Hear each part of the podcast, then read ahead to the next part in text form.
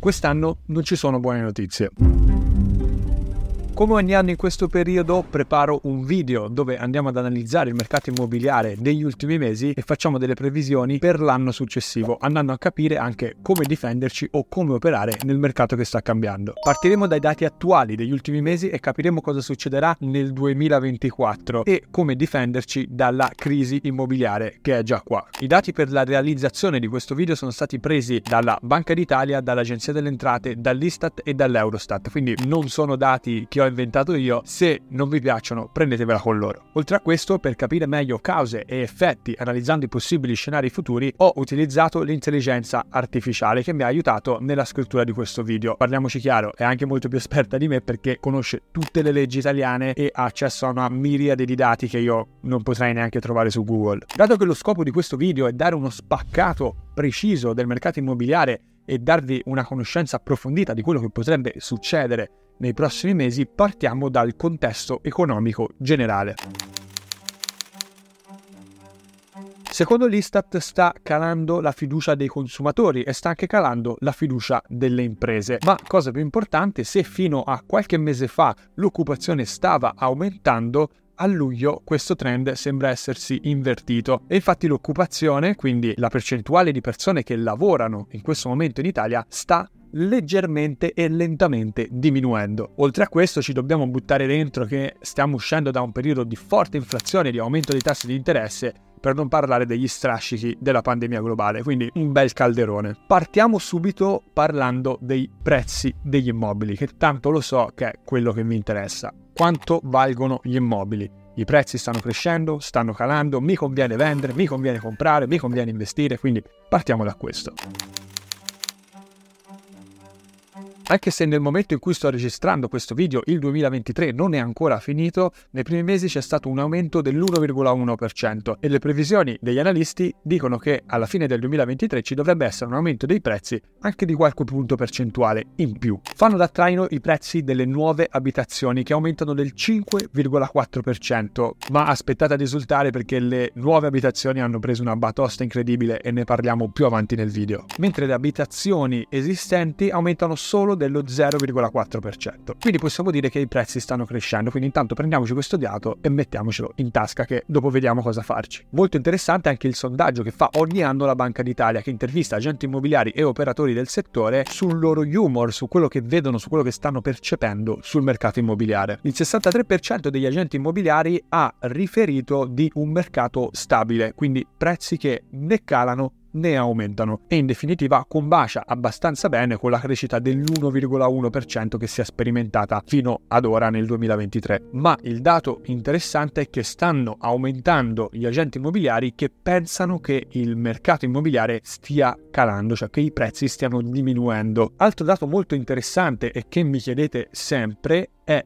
quanto è la trattativa, quanto si può trattare su un immobile rispetto al prezzo che vediamo in pubblicità. Beh, la Banca d'Italia ce lo dice abbastanza precisamente e nel 2023 lo sconto medio, quindi la trattativa media sul prezzo, è stata dell'8,5% e questo dato è in aumento rispetto a quello dell'anno scorso che era dell'8,2%. Quindi cosa vuol dire questo? Vuol dire che si tratta di più, si vendono gli immobili ad un prezzo un pochino più basso rispetto a quello che c'è in pubblicità e rispetto a quello che si faceva l'anno scorso. In definitiva, i proprietari sono disposti a cedere di più sul prezzo e magari gli acquirenti fanno delle proposte un po' più basse. Un dato interessante è però che in Europa i prezzi stanno già calando, quindi sono già cominciati a diminuire. Questo lo possiamo vedere molto bene su questo grafico che riporta il valore nominale, quindi senza considerare l'inflazione, dei prezzi delle case in Europa. Un'altra domanda super frequente è quanto ci vuole a vendere una casa e anche qua abbiamo un dato abbastanza preciso. Nel 2023 si parla di 5,8 mesi in media, quindi quasi 6 mesi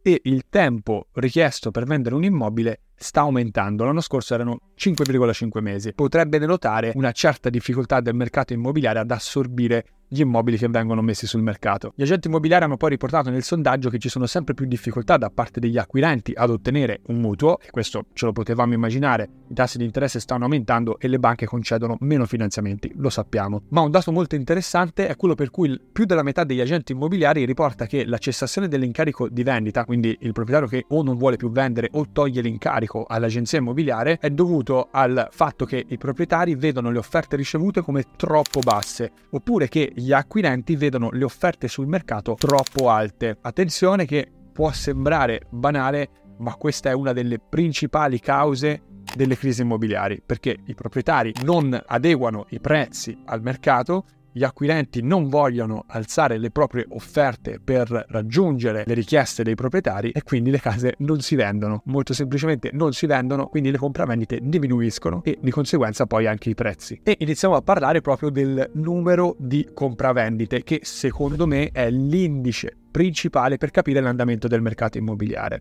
anche di più dei prezzi e vediamo perché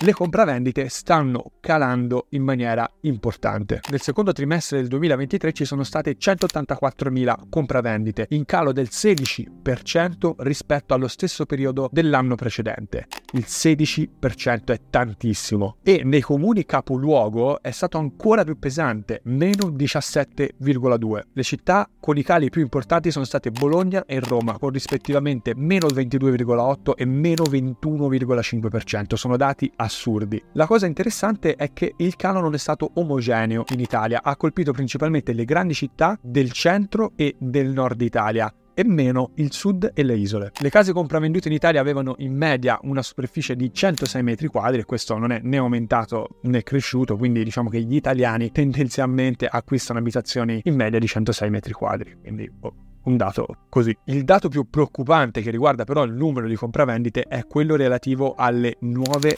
abitazioni. Sempre prendendo in esame il secondo trimestre del 2023 e paragonandolo al secondo trimestre del 2022, le compravendite su abitazioni nuove sono calate di più del 40%, un dato mostruoso.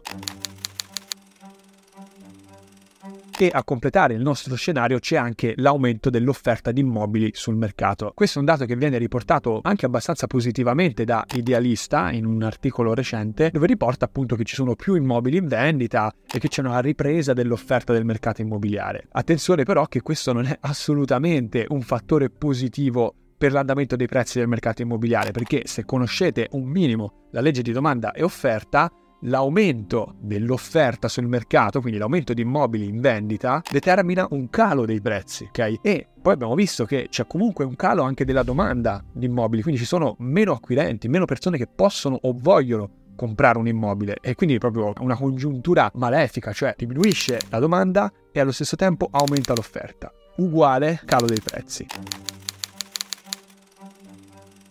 I dati dell'Agenzia delle Entrate riportano anche che ci sono stati cali importanti per quanto riguarda le agevolazioni prima casa, cioè ci sono state meno abitazioni prima casa compravendute. Questo vuol dire che le persone hanno comprato meno case per viverci dentro, ok? Non riporta però quanto siano calati gli immobili da investimento o le seconde case. Io ho fatto qualche calcolo per differenza. La percentuale di prime case compravendute sul totale è passata dal 64,2% al 64,1%, quindi un calo misero, non 0,1%. Quindi la maggior parte del calo che abbiamo visto in tutte le città italiane, in tutte le regioni, sia dovuto principalmente al calo degli acquisti di seconde case e di case da investimento. Un calo però importante da evidenziare sono la percentuale di acquisti che è stata fatta con mutuo rispetto al totale. L'anno scorso era stata del 41,8%, quest'anno del 40,8%. Un 1% può sembrare poco, ma su questi numeri è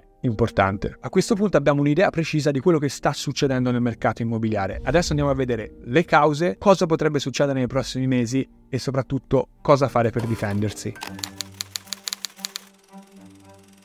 Ci sono principalmente 5 cause che hanno portato alla situazione attuale. 1. Aumento dei tassi di interesse. Abbiamo visto che le persone chiedono meno mutuo e magari le banche sono disposte a concedere meno mutui, ma soprattutto i tassi di interesse sono aumentati. È meno conveniente oggi acquistare una casa con un mutuo. Questo non vuol dire che non si deve fare, io lo sto facendo, sto cercando di comprare una casa con un mutuo, quindi non è che non è conveniente a prescindere, è meno conveniente rispetto al passato. 2. Incertezza economica. Siamo usciti dalla pandemia, c'è stata l'inflazione, il super bonus ha creato una confusione incredibile nel settore, quindi c'è incertezza economica. Se poi ci aggiungiamo le guerre che sono scoppiate negli ultimi mesi, negli ultimi anni, le persone sicuramente si trovano in una situazione di incertezza. 3. Riduzione del potere d'acquisto. Sappiamo che c'è stata un'inflazione poderosa nell'ultimo anno, soprattutto nel 2022, ma i redditi non sono aumentati di conseguenza all'inflazione e questo ha portato ad una riduzione del potere d'acquisto delle persone, cioè le persone possono comprare meno con i soldi che hanno perché il valore della moneta è calato ma i loro redditi non sono aumentati di conseguenza e quindi possono comprare meno pane, meno pasta, meno sigarette ma anche meno case. La quarta causa è lo spostamento di una buona fetta di potenziali acquirenti nel mercato degli affitti. Se andiamo a vedere il mercato degli affitti, scopriamo che in realtà non è in crisi, anzi è in crescita esponenziali, i prezzi degli affitti aumentano, c'è sempre più domanda di affitti. Questo vuol dire che tante persone che magari avevano pensato di comprare una casa stanno spostando le loro esigenze, le loro preferenze e preferiscono andare in affitto. La quinta causa sono le costruzioni, il settore delle costruzioni, perché il super bonus e l'inflazione hanno fatto esplodere i costi delle ristrutturazioni e oggi chi ha degli immobili li deve ristrutturare, li deve vendere o deve fare un investimento e ristrutturare una casa per poi magari rivenderla, non lo fa o lo fa in meno casi perché è diventato molto più costoso e molto più difficile ristrutturare gli immobili. Andiamo adesso a vedere le conseguenze che potrebbe avere tutta questa situazione.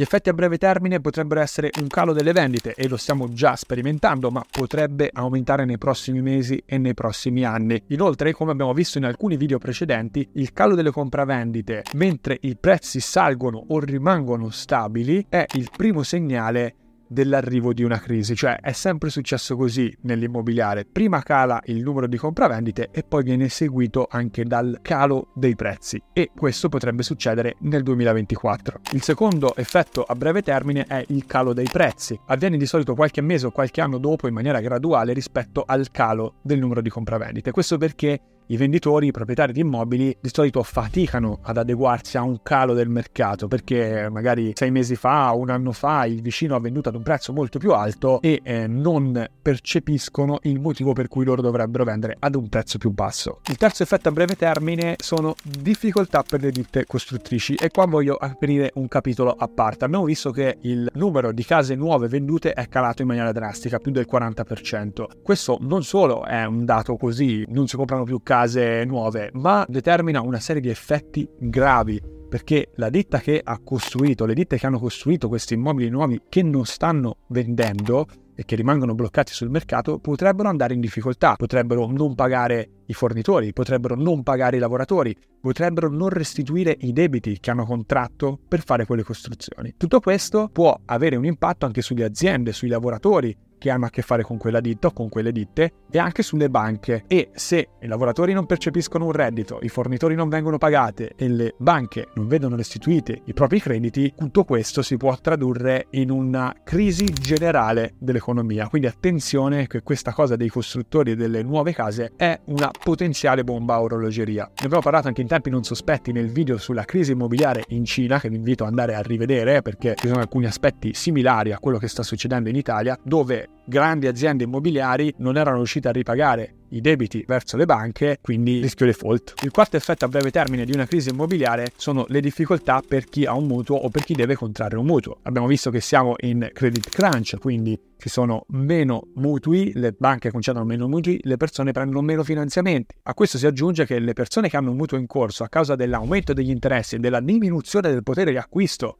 insieme potrebbero andare in difficoltà e non restituire i debiti che hanno preso verso le banche. A medio termine quindi ci sarebbero degli effetti sul sistema bancario, se le banche non vedono restituiti i propri crediti vanno in difficoltà e attenzione, possono fallire anche le banche, come sappiamo dalla storia recente. Gli investimenti vengono ridotti e questo sta già avvenendo, come abbiamo visto c'è stato un calo importante degli acquisti di seconde case e case da investimento. E il terzo punto, che abbiamo già in parte sviscerato, è che ci sarà un impatto sull'economia globale. Dopo avervi dato tutte queste brutte notizie, passiamo agli effetti a lungo termine che potenzialmente sono buoni, no? Perché sappiamo che l'economia per come l'abbiamo costruita e la finanza per come l'abbiamo costruita hanno sempre delle fasi di espansione e di crescita e delle fasi di calo, crisi e recessione. Questo però poi nel lungo termine porta sempre ad una nuova crescita, ad una nuova trasformazione, quindi ci potrebbero essere dei cambiamenti nel mercato immobiliare, dei cambiamenti nelle abitudini delle persone, ma nel lungo termine il mercato poi riprenderà a crescere. Quando non lo possiamo sapere, non possiamo dire quanto durerà questa fase di crisi, quanto sarà profonda questa crisi, ma sicuramente ad un certo punto poi ne usciremo e ricomincerà una nuova fase di crescita. Ma nel frattempo che aspettiamo questa nuova fase di crescita, cosa dobbiamo fare? È interessante analizzare la situazione di venditori, compratori e proprietari di immobili che non intendono vendere, intendono mantenere la loro proprietà cosa devono fare queste tre categorie di persone adesso e nel 2024. Per quanto riguarda i venditori, sicuramente se vogliono vendere devono avere flessibilità sui prezzi. Abbiamo visto che la trattativa media sta aumentando, le compravendite stanno calando, ci sono meno acquirenti e che potenzialmente i prezzi potrebbero calare nei prossimi 12 mesi. Quindi se volete vendere il vostro immobile, siate più elastici, ascoltate le offerte che vi arrivano dal mercato, non dico accettatele per forza, però ascoltatele e prendete in esame anche le stime più attualizzate, fatevi fare una nuova stima del valore dell'immobile attuale che potrebbe essere più bassa rispetto al valore che voi avete in mente. Un venditore poi potrebbe lavorare sul miglioramento della proprietà, potrebbe fare piccoli interventi di manutenzione o di ristrutturazione, oppure utilizzare l'home staging, che è una strategia di marketing immobiliare che nella mia agenzia ormai utilizziamo sempre, che consente di aumentare il valore percepito di un immobile e quindi facilita la vendita e magari può farvi ricavare anche qualche migliaio di euro in più. Oltre a questo è importante importante per la vendita di un immobile utilizzare strategie di marketing efficaci adesso, nel 2023 nel 2024, ok? Perché è cambiato, il lavoro di vendere case è totalmente cambiato. Il mio consiglio è di affidarsi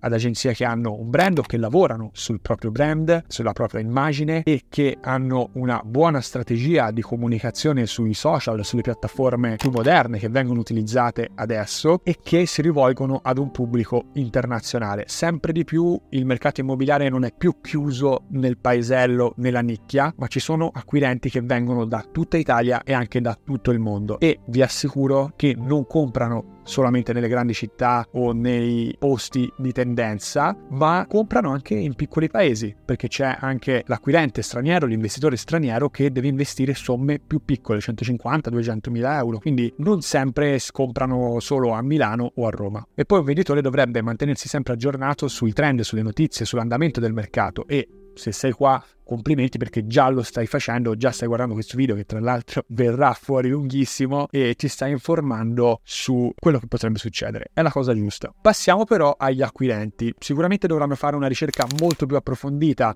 dell'immobile perfetto, valutare attentamente i prezzi e magari anche avere una seconda opinione, cioè non basatevi solo sulla richiesta che vi fa il venditore o su quello che vi dice l'agenzia immobiliare che vi sta vendendo l'immobile. Magari prendete un consulente di parte, prendete qualcuno che vi segua nel vostro acquisto, nel vostro investimento e che vi dia un feedback super partes sul prezzo dell'immobile. La seconda cosa per gli acquirenti è stare attenti ai finanziamenti. Fate passi che vi potete permettere, non esagerate, non prendete impegni finanziari troppo elevati se non sapete bene quello che state facendo, perché abbiamo visto che il potere di acquisto sta diminuendo, è diminuito, i tassi di interesse stanno aumentando, quindi fate attenzione. E soprattutto ho sentito ultimamente che tante banche stanno ancora proponendo il tasso variabile sul mutuo. Fate molta attenzione perché chi aveva scelto il tasso variabile negli ultimi anni adesso la rata è quasi raddoppiata. Quindi fate attenzione in questo momento a prendere il tasso variabile, fatelo, ripeto, solo se siete sicuri al 100% di quello che state facendo, altrimenti optate per un tasso fisso che vi consente di avere più tranquillità. Se ve lo potete permettere, tasso fisso e passa la paura. Un'altra considerazione che possono fare soprattutto gli investitori è quello di avere una visione a lungo termine. Abbiamo visto che il mercato degli affitti in realtà sta crescendo in questo momento e una strategia oculata potrebbe essere quella di comprare immobili adesso che i prezzi stanno calando, le compravendite stanno calando, quindi si riesce magari a fare qualche affare interessante e tenerli in affitto, salvo poi liquidare questi investimenti in fasi migliori del mercato. Questo sarebbe quello che farei io. Infine parliamo dei proprietari di immobili, quindi chi non vuole né vendere né comprare, ma possiede delle proprietà immobiliari. Se hai dei mutui e delle ipoteche, puoi provare a rinegoziare o a rifinanziare il tuo debito, puoi chiedere una surroga, puoi cercare delle condizioni migliori soprattutto se i tassi di interesse sono schizzati alle stelle, magari puoi parlare con un broker o con la tua banca per vedere se puoi far calare un pochino la rata. Il secondo punto è continuare a investire e fare manutenzione dell'immobile. Non è il momento di fermarsi. L'immobile ha bisogno di una manutenzione continua, quindi non ti fermare, continua a fare quei piccoli lavoretti che ti consentiranno di mantenere il valore dell'immobile e nel momento in cui il mercato comincerà a risalire ti consentiranno di avere uno spunto in più rispetto a tutti gli altri. Inoltre, se sei un proprietario e non hai bisogno o voglia di vendere, abbiamo già visto che sei in una posizione vantaggiosa. Il mercato degli affitti sta crescendo in maniera importante, soprattutto quello degli affitti brevi, lo sapete perché ne hanno parlato tutti i giornali e anche il governo sta intervenendo per regolamentare questo settore che sta letteralmente esplodendo, quindi valutate attentamente l'idea di prendere un immobile che avete e metterlo in affitto o in gestione con gli affitti brevi. In ogni caso vi ricordo che con la mia agenzia immobiliare Valente Italian Properties ci occupiamo di vendita immobiliare, acquisti e investimenti e gestione di immobili, soprattutto per affitti brevi, quindi se hai bisogno di una consulenza, di un aiuto, puoi contattarci dai recapiti che trovi in descrizione. Noi ci vediamo alla prossima, ciao!